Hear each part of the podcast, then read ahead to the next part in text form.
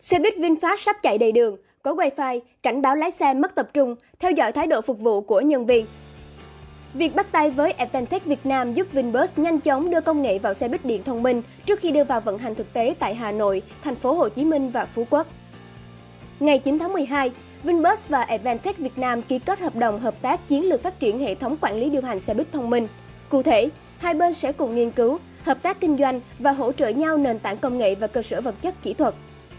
Các giải pháp được tập trung phát triển bao gồm camera AI giám sát hành vi lái xe, Wi-Fi cho hành khách, thiết bị giám sát hành trình, giám sát an ninh trong xe, phần mềm quản lý thông tin đội xe.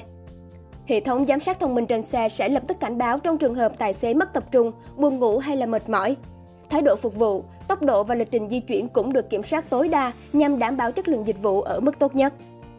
Việc Vinbus nỗ lực tích hợp các giải pháp Internet of Things hiện đại trên tất cả các xe buýt điện không chỉ mang đến trải nghiệm hoàn toàn mới, thân thiện và thoải mái cho hành khách, mà sẽ góp phần thay đổi quan niệm cũ về các phương tiện vận tải hành khách công cộng, đặc biệt là xe buýt.